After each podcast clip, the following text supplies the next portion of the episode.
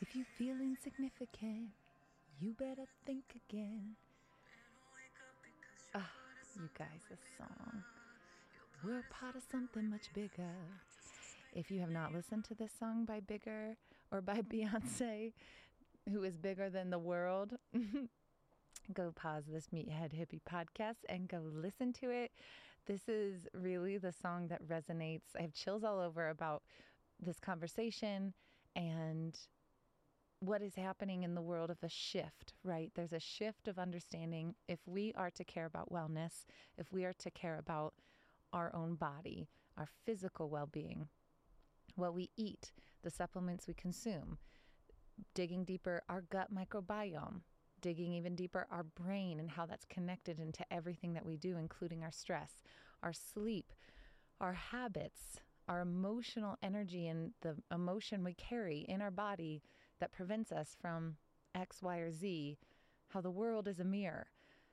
All of this ties into the fact that we are part of something much bigger. And if we know that, if we recognize that, it helps our healing process be expedited. Our healing is almost non negotiably tied to the fact that we are meant to do big things. We are here for a reason. And when we look at the systems in place that separate us from nature or land or in general where our food is grown and we become just consumers and that's consuming content but also consuming of food without even recognizing what's behind it what went into it who grew it how did it get grown and how is our land how is mother earth being treated in that process uh, we have to kind of shift things up, shake things up a bit. There's nothing more powerful and nothing more healing than getting your hands into soil, digging out the food that you're going to cook, and also recognizing that if we all want to make a change in the world, there is something really impactful happening with the movement of regenerative farming.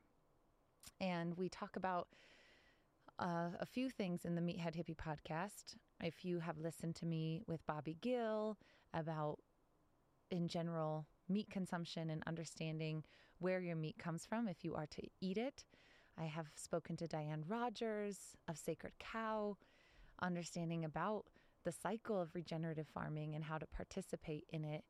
And a few more conversations with White Oak Pastures, who has a beautiful farm and are doing things formerly conventionally, then converted to regenerative.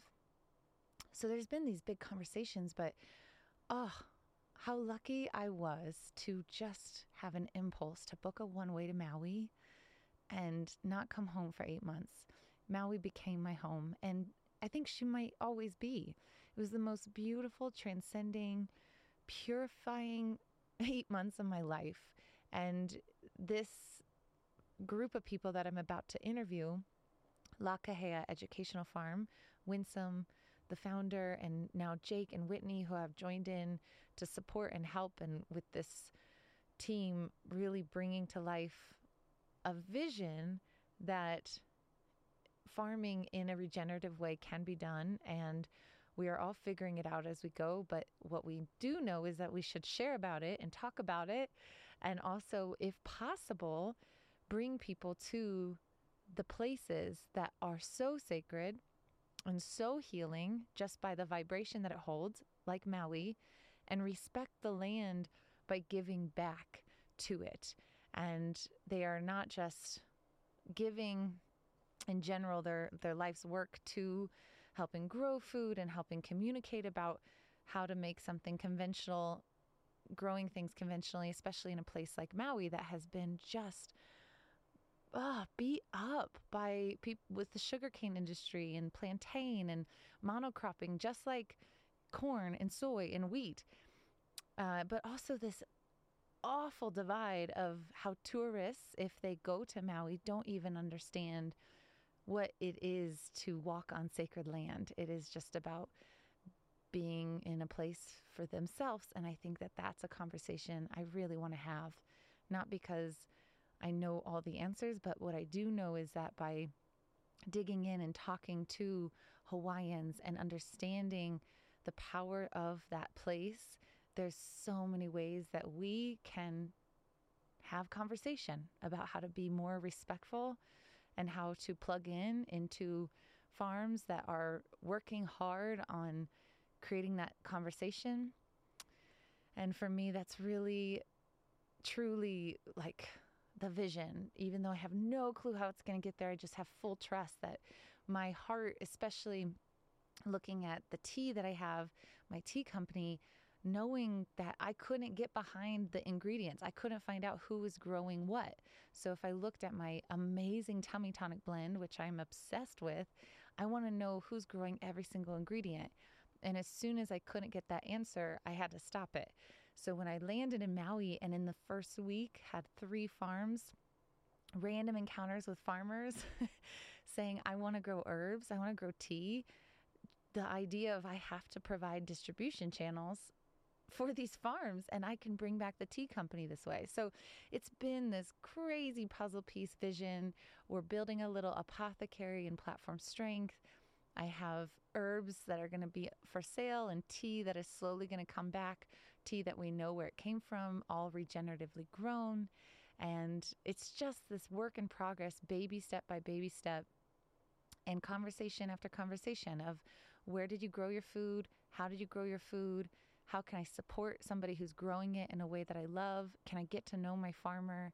And then can we as a collective create a co-op and a and a support for small businesses like the tea company to not make it so hard to have your supply chain not just be sustainable for consumers and for the healing benefits of it, but also for Mother Earth. And that's the conversations that these people have helped me find and like, oh, expand and just truly no idea what it means. I know it's eventually going to be called Peel uh, People and Experiences for the Environment with lots of love, farm tours and retreats and all of that. But what I do know is that if nothing else, I can share a story and help you understand what it means to be a farmer. And I hope you enjoy it. If you find find this enjoyable, let us know, and then go check out La Kahea Educational Farm and if you know anybody going to Maui, send them this link so that they go and take a tour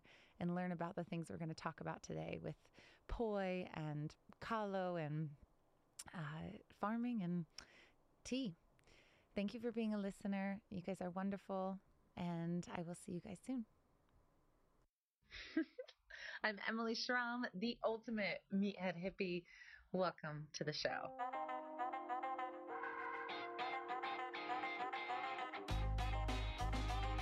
Winsome, Whitney, Jake, welcome to the House of Pod studio in Denver, Colorado. I have Maui in the house.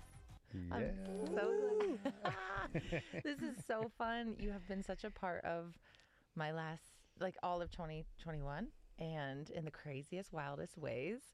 And I can't wait to talk about La Kahea, your farm, uh, and all the things you guys are working on and doing, and just like big picture vision. Let's F up the world and make it better. Hell yeah. Mm-hmm. um, okay, so I want to jump in. Winsome, I would love to start with you. You started this farm. How long has it been?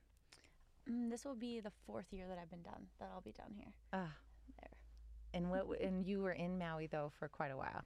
Yeah, I've been in Maui for about seven years, and um, there we go. Is that better? Yeah, much Uh, better. Yeah, been in Maui for about seven years and connected with um, a, a Hawaiian named Bobby Pahia and his family, who are growing dryland taro, probably some of the, for sure, the biggest kalo farmers in Maui.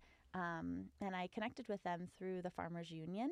And oddly enough, what brought us together was my passion and excitement for uh, building earth ships. So using recycled materials and like building houses out of them or building walls out of them.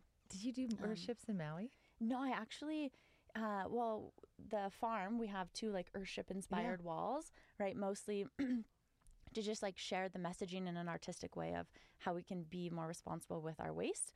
Um, but before I moved to Maui, I studied at the University of Wyoming um, and did my internship down in Taos. So I, I did earthship builds and stuff down there.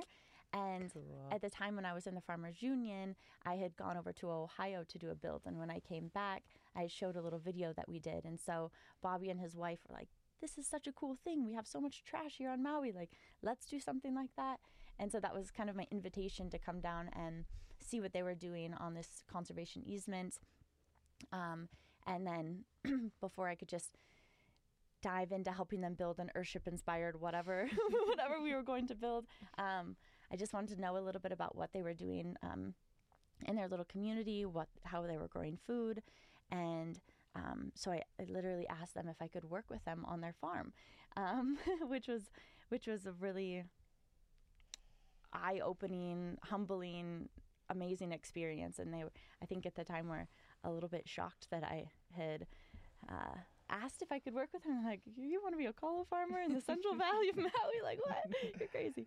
Um, but I did that for a year and a half, and um, before the pandemic kind of shut down the company that we were working for, they had to close. We were uh, working. Um, uh, growing taro and sweet potato and banana for uh, Old Lahaina Luau um, and all of their restaurants there. And so um, my time working uh, with them in the same business shifted after the pandemic, but that was a good opportunity to see how to grow taro and how to feed and water and um, how to help transition their operation to more of like a regenerative space. So, Mm. um, Ah.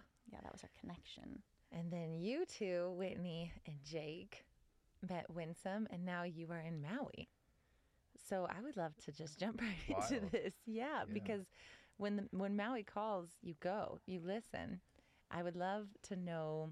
You guys have been involved in Denver community with farming for a, a while. Uh, like in general, I feel like you know every single person that farms in Denver. That's what I kind of picked up on in the last few weeks when I was just like walking around. I'm like, wait, this is all connected. This is crazy how connected this is. So for you two, what was like the spark that made you say it's time for us to make a change in our Denver situation? Yeah. Um, well, we, we started off 2020 um, with really sort of the goal to uh, understand a little bit more around farming and regenerative farming.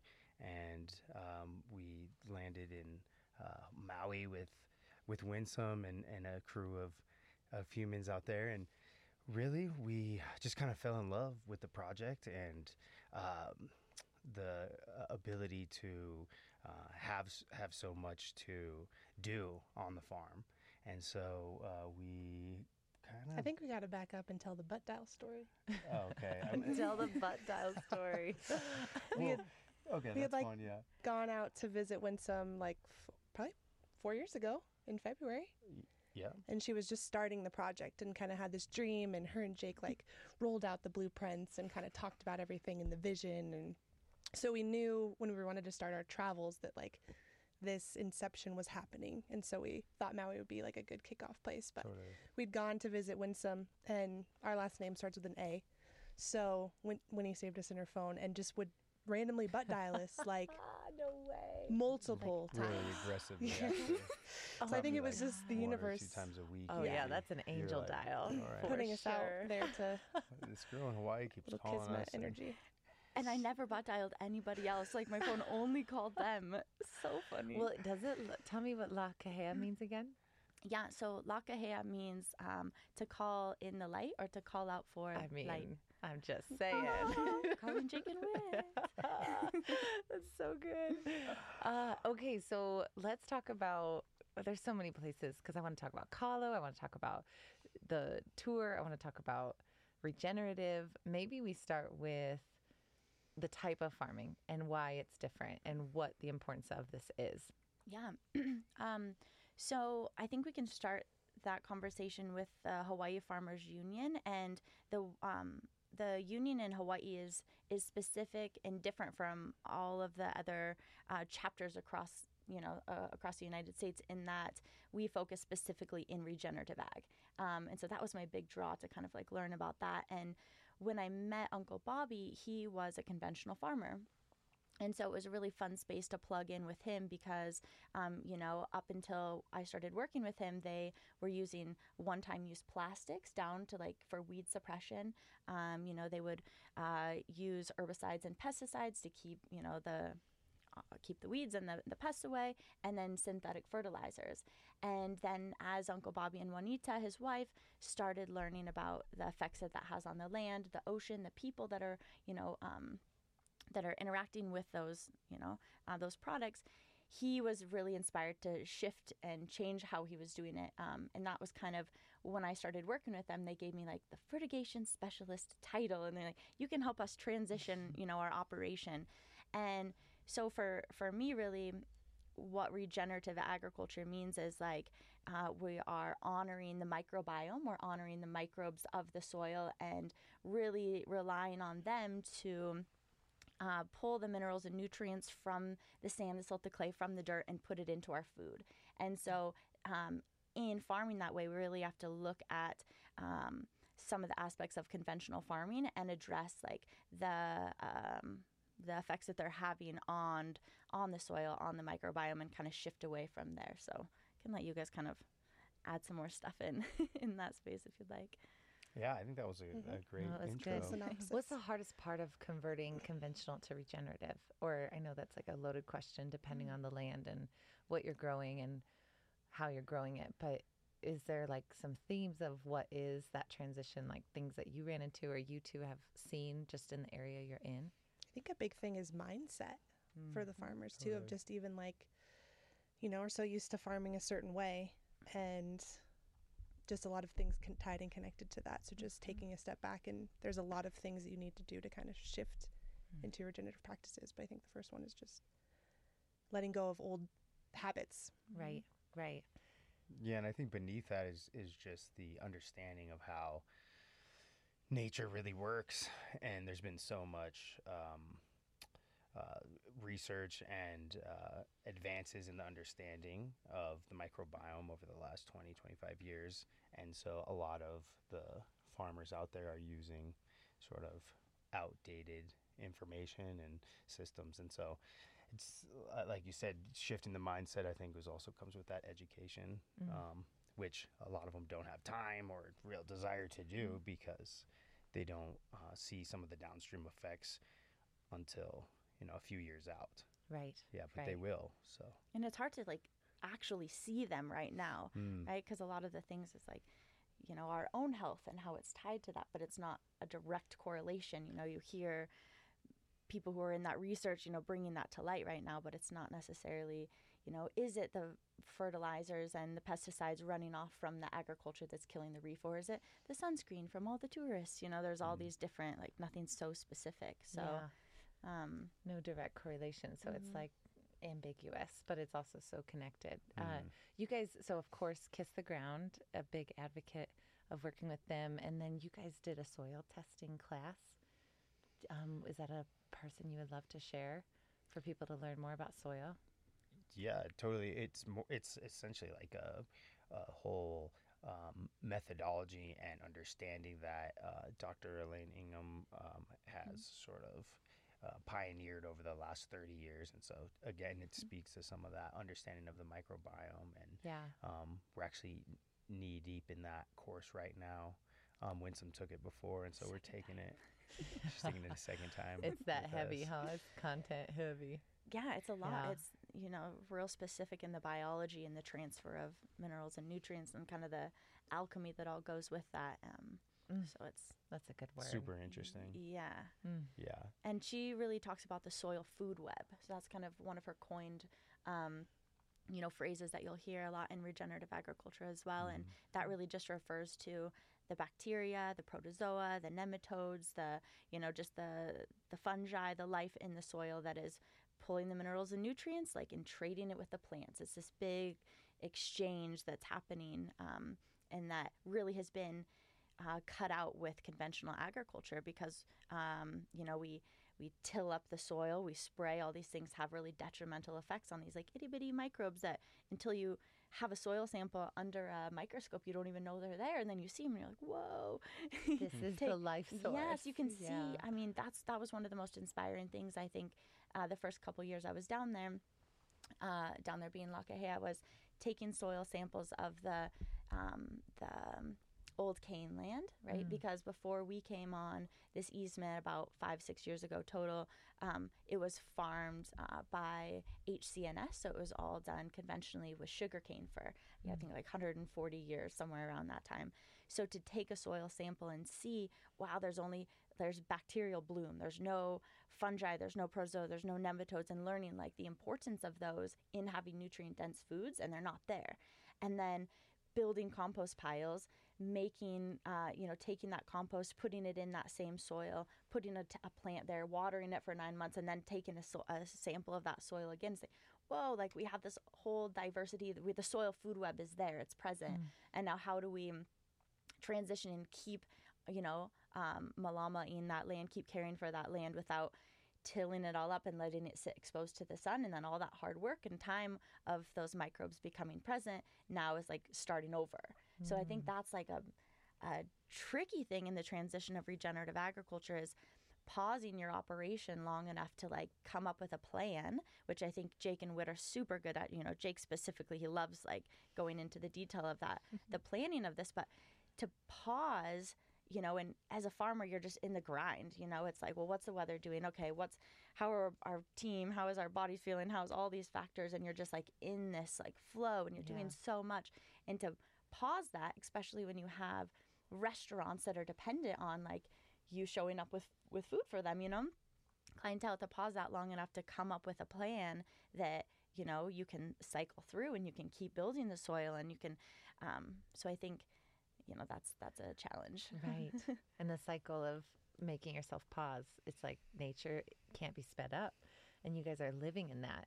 Was that hard for any of you? I mean, you're a Taurus, Winsome, so I feel like that's kind of your like you're natural at that. I, this would drive me mad. I mean, it's like a lesson every day. Have you guys experienced this in a way of like slowing down? Especially Winsome and I were talking before you guys came in about how Denver is so do do do, and it's Mm. just busy. Yeah. So like that shift going to Maui where it's not like that whatsoever. It is so flow and so in that feminine flow in the cycle and just every day is like, whew, what are we feeling today? you know, was that a hard shift or was that a good shift or is it all about the balance of it? I think a little bit of both. Um, we, like Jake said, we wanted to travel for 2020, so we had like invited in this pause to just kind of like go explore and learn. Mhm. So that was, and it was something I don't have a background in. Like I love food, but I didn't know how to grow food, and Yeah. so there was a lot of space to learn and just be part of the process. But I'm also a big doer, Yeah. and I like to just see stuff get done. It's a little bit of both. Yeah, I think uh, you know, l- launching a regenerative agriculture startup is uh, probably pretty crazy, anyways. But um, to do that in Maui, even even more so because of the pace of the energy there, you know, it's just Yeah. slow, and so it it forces you to sort of um, do business and do farming and do all the things like at that sort of you know different pace we'll And the- call it And then you come back to Denver and it's like you did cocaine. Yeah. it's like crack. I like seriously haven't napped this much in my entire life. Oh, Um, okay, let's talk about what you grow. So, if someone doesn't know kalo or taro, Taro, yeah. who would like to do the honors? They're pointing to Jake. Oh, that's funny. So, um, is a, a root vegetable. Um, it's grown all all over the world, but mainly uh, in the kind of Polynesian sort of islands, a little bit in uh, China and other places. But it's a very nutrient dense, um, potato like. Uh, uh, vegetable that has been a staple in the Hawaiian culture. They make poi and pa'i'ai with it, which, um, if anybody's been to Hawaii, I'm sure they've had. Um, well, that's what's crazy. Not, I don't think so. That mm, that's what I think is it's the separation of it. But it, hopefully they will soon when they go to your farm. totally, yeah, Or I think the connection is like taro chips or taro milk tea, which aren't Right. you know don't aren't like representative of it.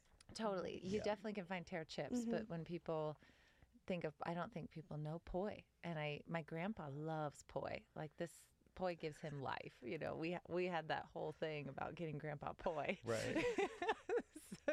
which is just Did you end truly. up getting him? Oh yeah, we got him poi. nice, Grandpa nice. got some poi. Nice. Uh, but it's just so interesting because I do, you know, the education around it because it is so sacred and it is so special to the Hawaiians in so many ways. Like it is, I don't know, even the best example, but it's like tea for Japan.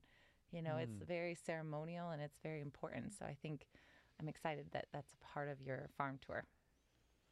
Totally. Yeah, I, I think um, it will be special to introduce people that come um, to the islands and uh, t- into Taro and to um, experience it, and, and um, I think that'll that will uh, give them a little bit more connection to the to the culture there, and definitely to the land. So Yeah. I think it'll be great. Have you ever heard this of it, poi or kalo, like, like the human flesh, like the brother? Have you? Do you? Is there a better way for me to say that? Well, it's it's the um, the creation story uh, in a sense of of you guys will have to help me here if I can remember it. Um, so uh, the Sky Father Wakea has a child with um, a woman whose name I always have a very hard time remembering. Ho'okulani? Ho'okulani, I think. I think there might be another. Ho'okulani, Ho- and- Ho'okulani, I believe. We need Uncle Bobby. Yeah. Uncle Bobby will call you in.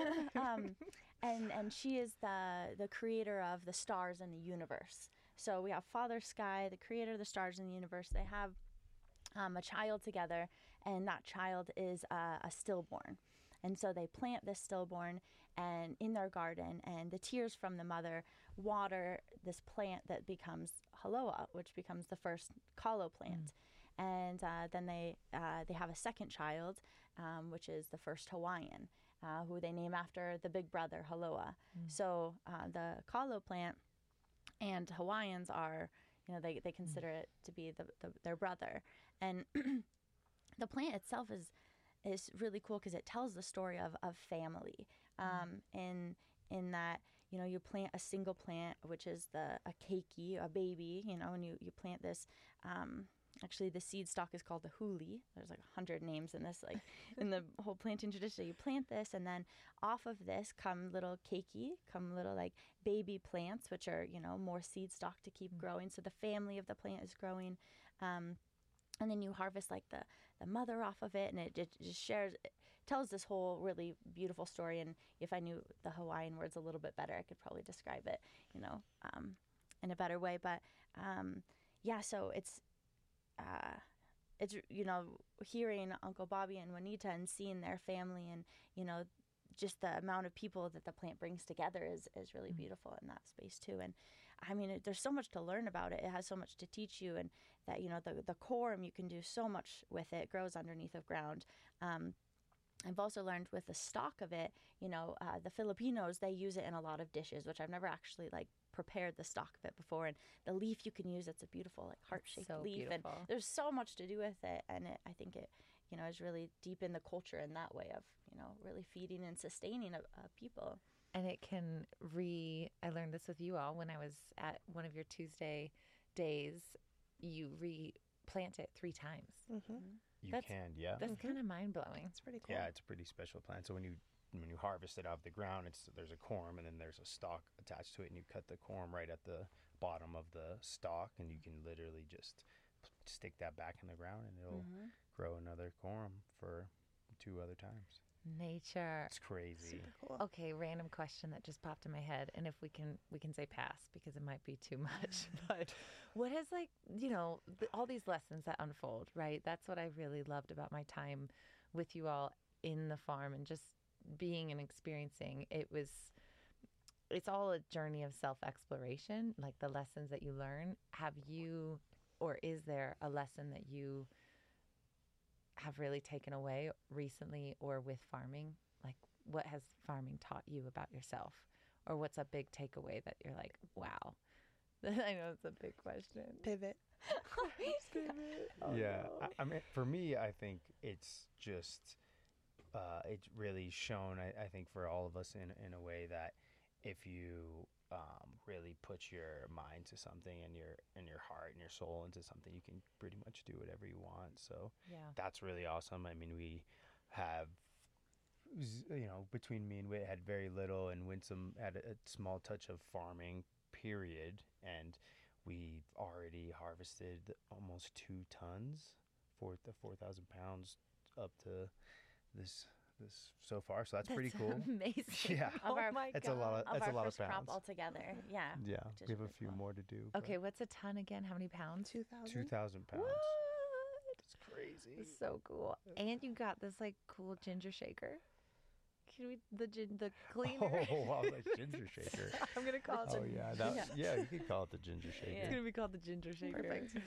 We So- called it our nemesis for a while, Oh, but I like the ginger a- shaker better. Yeah, like we a got machine. extorted for that, so it, Yeah. was, it was rough. Uh, what? But we oh, got it. but you we got we it. got have it. We did. It was just a last 2021. Everything was stalled and weird. You know, yeah. It still was. maybe it's is. still a little weird out there. It's still a little weird. But that is a machine you can like put it all in and it shakes it up and cleans it. Yeah, it blasts it with water Yeah. and then these little brushes. Yeah, it's got like little brushes silicone clean. brushes, Ah. and then it like rolls it, and it Love just it. however far you want to like take the skin off too. I can't wait to see mm-hmm. this. Yeah. So, what's your favorite part of the farm or the stages of all the parts that you do? You plant, you have your grow house, you have harvest days, you have great volunteer days, you have a great community in Maui. That's how I met you, is through our friend Molly.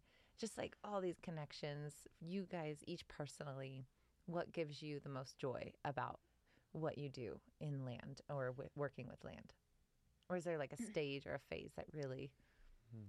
I think the whole process is pretty rewarding. To like the field that we've harvested 2,000 pounds from, like it, we just did a whole regenerative series on like really prepping that land, and so to see the evolution that we've done without equipment, yeah. with this 2,000 Subaru wheelbarrows, like, and just a lot of labor. Like we've had so many different people on the land, which has been really cool. So Yeah. just to really see, and the harvest is pretty awesome. Like we didn't add any. Um, Fertilizers. yes, thank you to the to the taro, and we're getting such great results, and they're huge.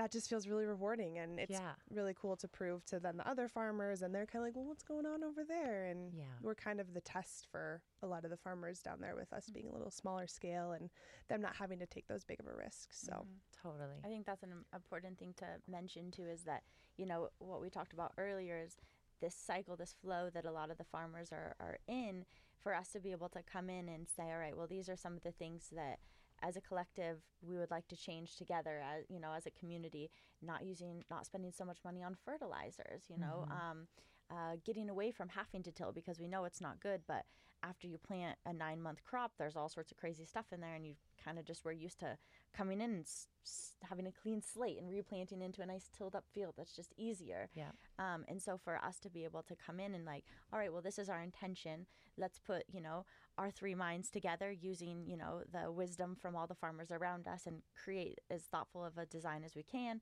be as efficient as we can and then to see that unfold and, and have just like Whit said, you know, the other farmers come and say, "Oh, whoa, it's po- it's actually possible. Like, cool. Like, we're gonna shift now. Like, we, you know, that's not a Yeah. huge, is big of risk.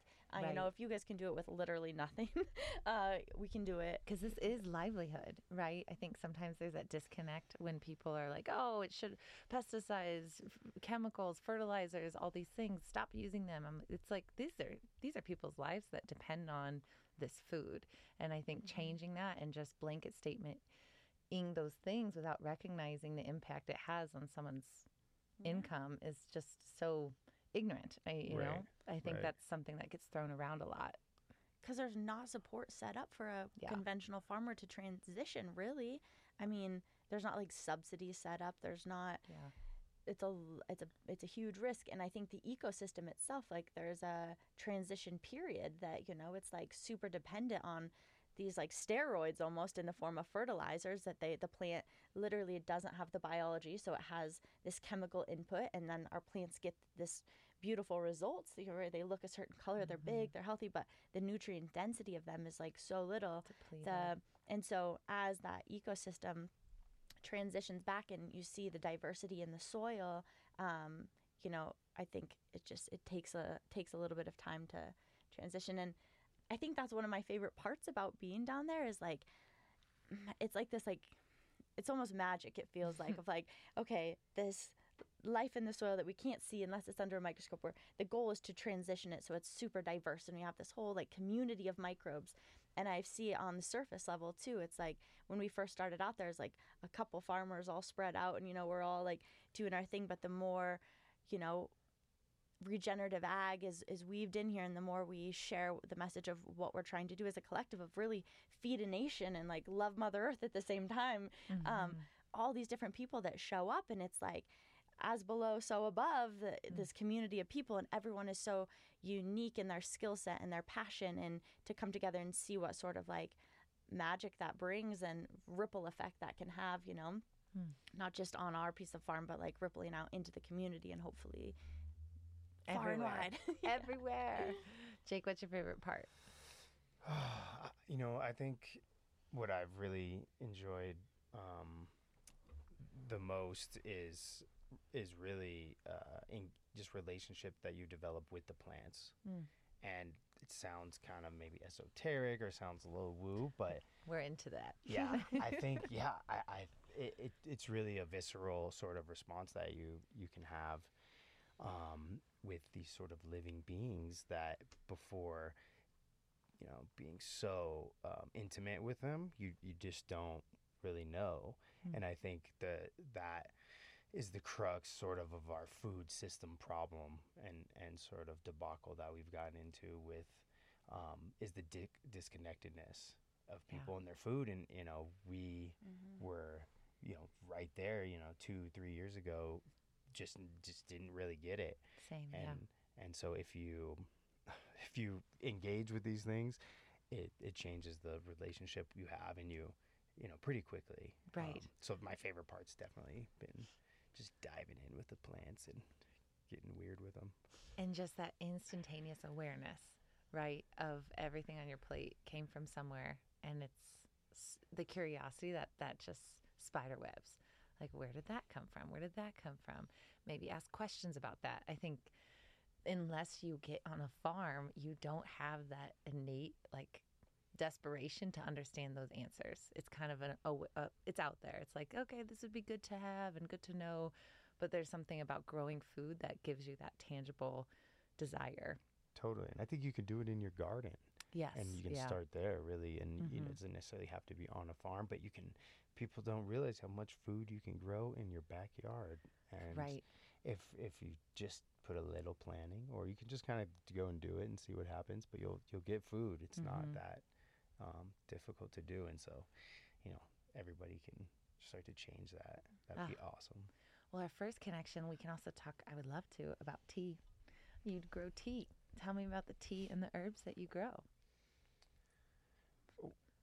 Yeah go ahead Well, you have a blend, so you are, you have put together a beautiful blend that I We love. do Do you have- have a name for it?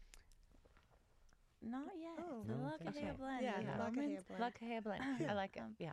Yeah, so uh, we have um, hibiscus, lemongrass, and uh, a Hawaiian shrub called uhaloa. And um, that one just grows wild all over the farm. So that's really fun because it kind of will pop up in some of the rows that we're planting, and then we just, you know, care for that plant, or it's it really just grows all over the Central Valley. So that one is really fun to go in and harvest, and um, it's probably one of my favorite plants, even right right there with kalo too. I, I just really love it. Um, but yeah, then the lemongrass and and hibiscus, and those three right now are the ones that we're working with primarily that like to grow down there. That's important in our climate. What likes to grow, we like to grow You it. foster that Yeah, and yeah. that because that's what people. I didn't know this about Maui, but how many microclimates there are, and you Mm. guys are in quite the dry the area. driest yeah Dry and very windy. Yeah. and hot dry, hot, and Yeah. windy, but gorgeous.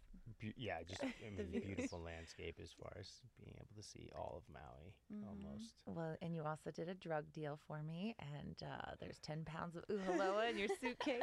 I can't believe it didn't get flagged at all. I mean, it, Right. me, it looks It lo- like- very much so like cannabis. I know so- I've opened it up in front of tea shops, coffee shops, just added it to the, you know, People my are teas. like- They're like, "What are you doing, Emily? You can't just hide that." I'm like, "It's not weed, you guys." Yeah, smell it. Just roll around with a pound Yeah. of uhaloa. yeah, so it's I'm just so thrilled to work with that plant as well because it just it does feel so special and learning more about it in a way that's like it's just like kalo in in its importance and the role of what it played for Hawaiian people. Hmm.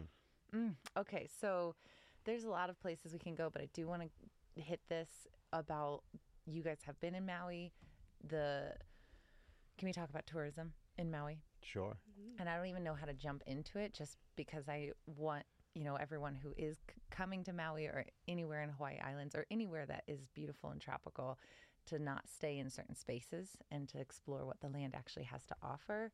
Uh, but from a perspective of you all who are in the land, working on the land, knowing that there is a big divide and that is something that's getting pretty hot and heavy in the sense of how disconnected the people coming are from the actual land that they're visiting. I- I know there's not one statement or one solution, uh, but what would be a good awareness for someone who's interested in traveling to Hawaii Islands? What should they be aware of, or what is something that um, we should talk about in the sense of these are sacred and this is still people's homes? Yeah, that's a that's a big topic, a big question. Mm-hmm. I would say going there with respect, with respect for the fact that there's, you know, people that live there, people that depend on the landscapes, that depend on the oceans, that depend on the, the rivers and the streams, and going there knowing that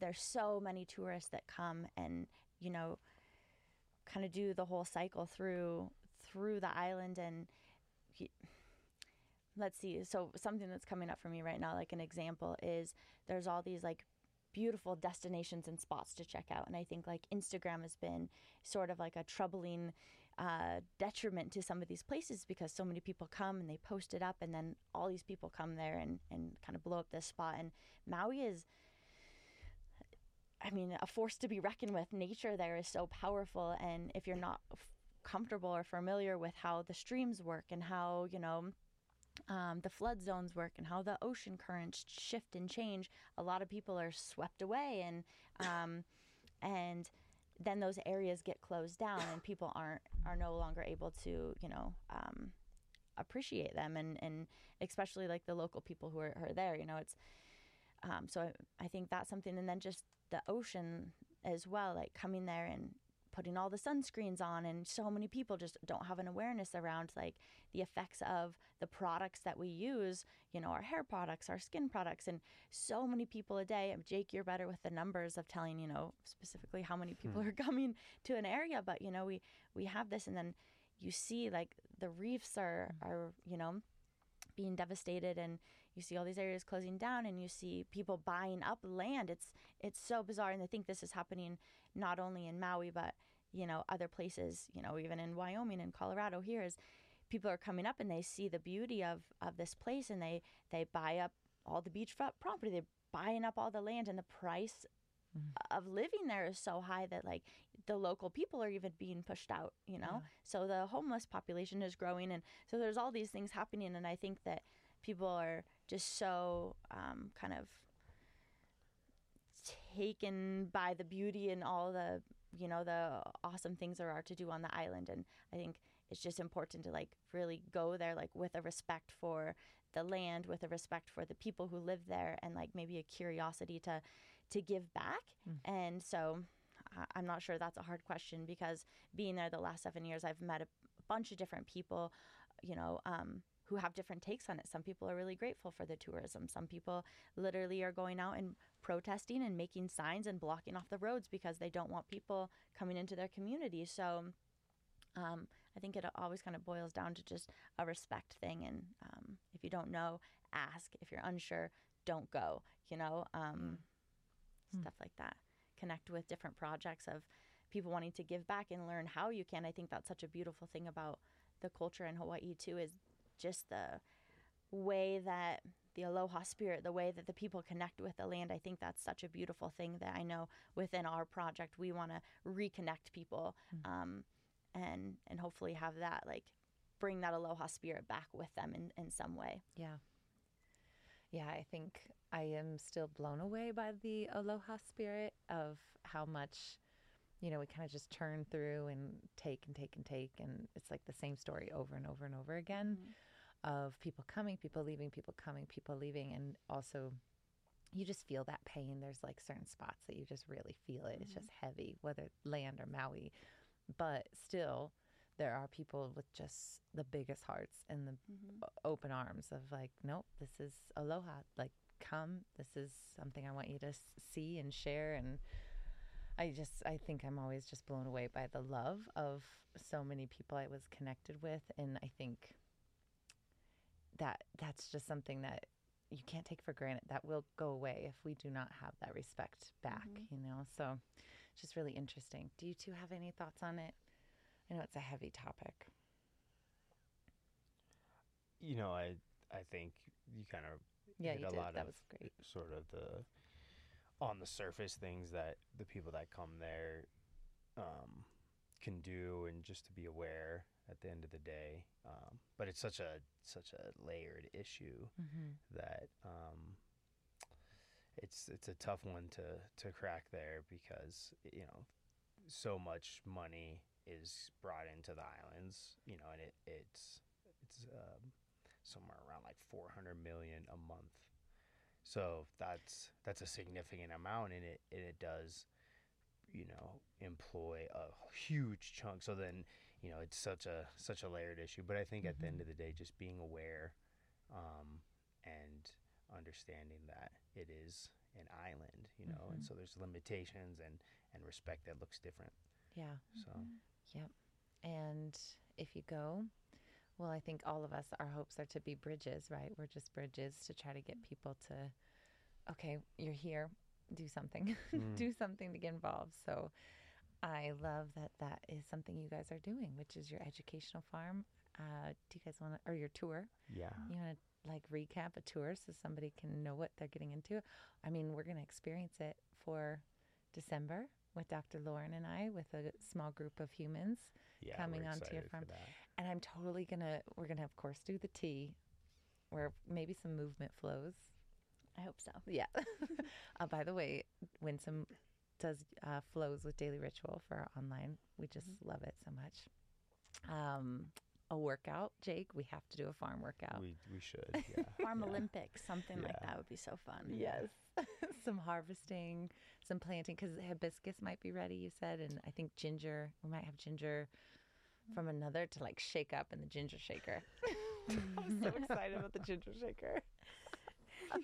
Okay, tell me about the farm tour, m- big picture, and then like what your vision is for it too.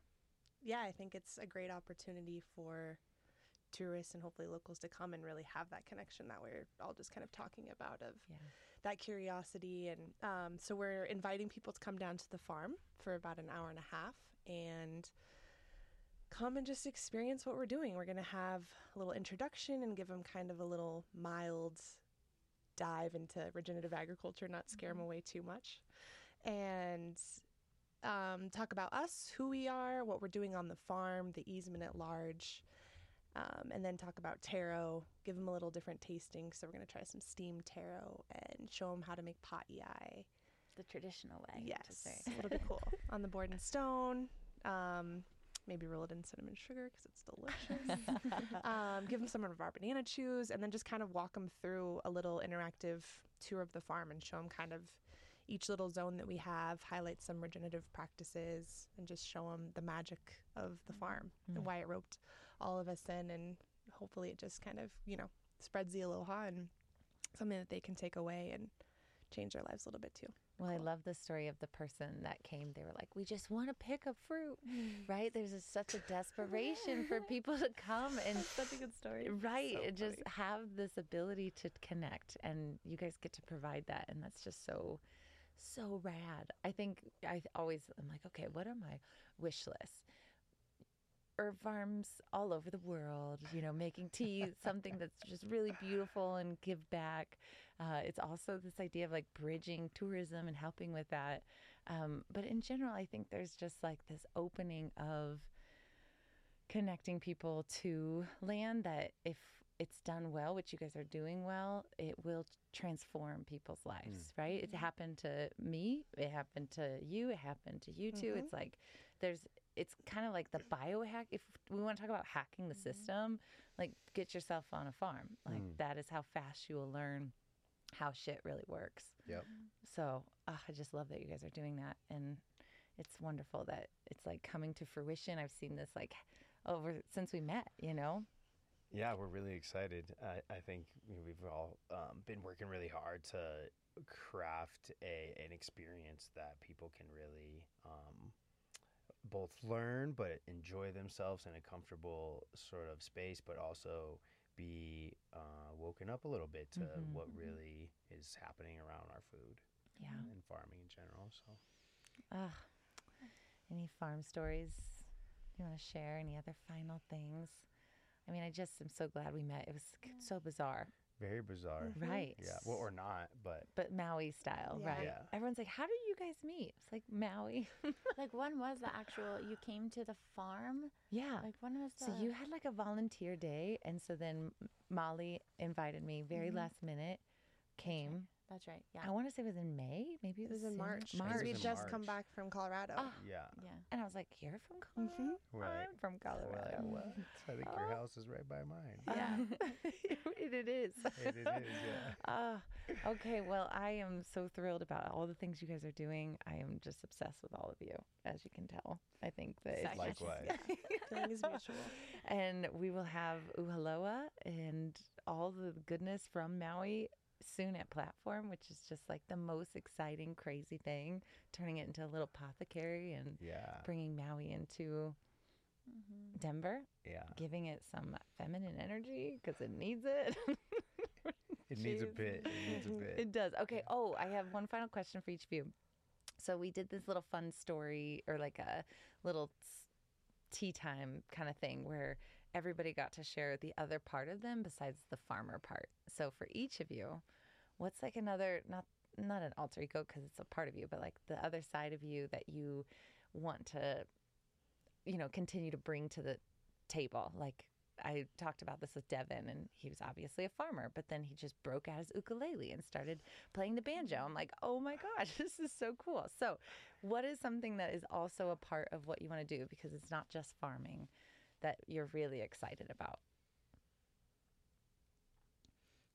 I would say two things come up for me that Okay. I really love is one, um, like you know, we do the classes, the movement classes, so how we can apply um, a posture. So the posture that I study and practice is the bowspring. I really love um, sharing that with people and just how we can really take accountability over you know our own health and our happiness through the way we hold our our body in space, and that can be applied to all the things we're stoked on doing. Um, that and then something I haven't been doing so much, but was doing uh, more recent or in the past is just using trash, using waste materials, and like getting to be super creative and artistic with building, and you know, especially with all the the cost of building supplies going so crazy i think there's so much beauty that you can do with like the raw earth and the material and the the waste streams to really help shift the way that you know our minds are about just you know our consumer throwaway culture that we're in right now and Yeah. so i always really love coming together with a group of people and like building a cool project um, out of trash Oh, yeah. So love- oh, real fast before I get to you two, the the 13 moons you taught me about this. Will you just Mm. share a little bit about that?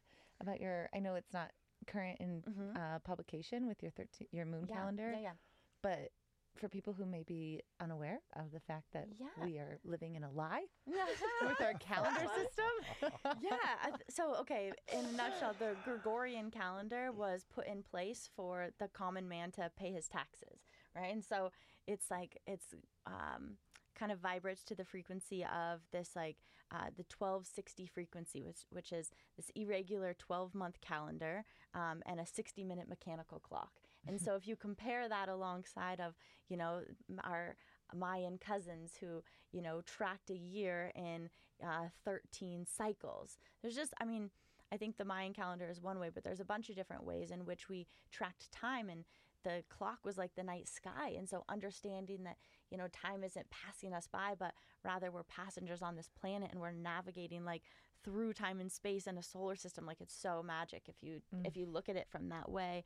Um, and so I think that was like the essence of the 13 moon calendar project was just that, you know, being reminded and inspired by the magic of like the natural cycles that are happening and not getting so consumed with, you know, the 60 minute mechanical man made clock in this calendar that if you break down the Gregorian calendars, just hilarious in the sense of like 28 days, 31 days. Oh, Augustus and Julius Caesar, they wanted a month in the middle. So, like, all right, we'll bump it back. And it's just the timing, the whole calendar is really funny when you kind of break it down in that. And then to think so many people on the planet are all sunk up to this, like, this way of The It's so patriarchy.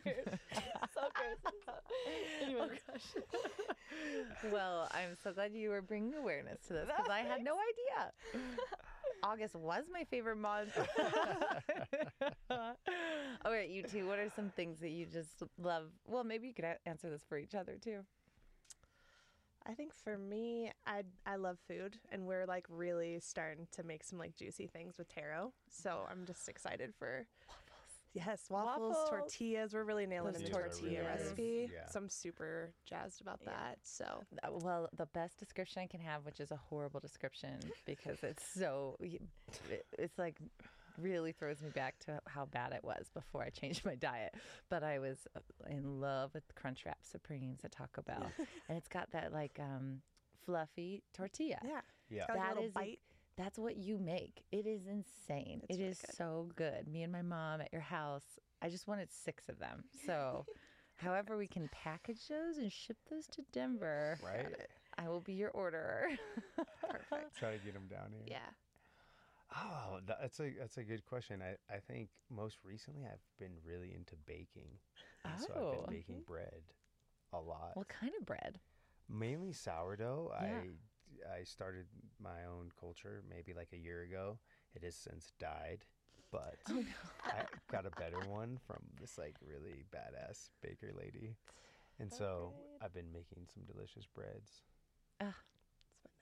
I love it. Well, you guys are just such, such beautiful humans. Thank you for connecting and being my first interview back at House of Pie. Oh wow. Yeah, Awesome. it's been a Thanks for having us. Yeah, we really Ah, appreciate you. And Such a pleasure. Everyone go to lakaheaeducationalfarm.com, LaKaheaFarm.com. lakaheafarm.com, and then your Instagram handle. Um, la underscore kahea. yeah, La it's underscore L A Kahea. Uh-huh. K A H E A. And then if they're flying into Maui and they're like, oh, shit, we got to book this, what part of Maui are you, if you could explain it? Sure. So we're right in the Central Valley. So um, in between uh, the airport and essentially Kihei, if Yeah. you will. Uh, It's right on your drive. yeah, it's right off. And, you know, also if you get a chance to check out the website, we've made it really interactive in the way that, you know, we've met so many people that want to contribute to regenerative agriculture and aren't necessarily the type of people that want to like go down and work in the hot sun and pull weeds or harvest plants or you know do this. So we've kind of created a bunch of different ways for people to plug into the movement um, and support what we're doing down there and support the you know really the bigger community of, of um, kalo farmers on on the island. So uh, yeah if you Yeah, get a you can chance check it out. We have a, a really cool um, program that we're just about to launch called Mm-hmm. Adopt a Crop. So you guys can go check it out there. And hmm Adopt a crop. yeah, it's going to be awesome. Ah, so. I love it. What, are, Yeah. what is it? Well, essentially, we are growing as um, nutrient dense food as you possibly could and giving it away uh, through um, people donating to pay for the overhead. So Mhm. people adopt a row and Mhm. uh, and we give it away to people in need in the local Maui community. So Mm. it's really special. Uh, we're excited to launch that.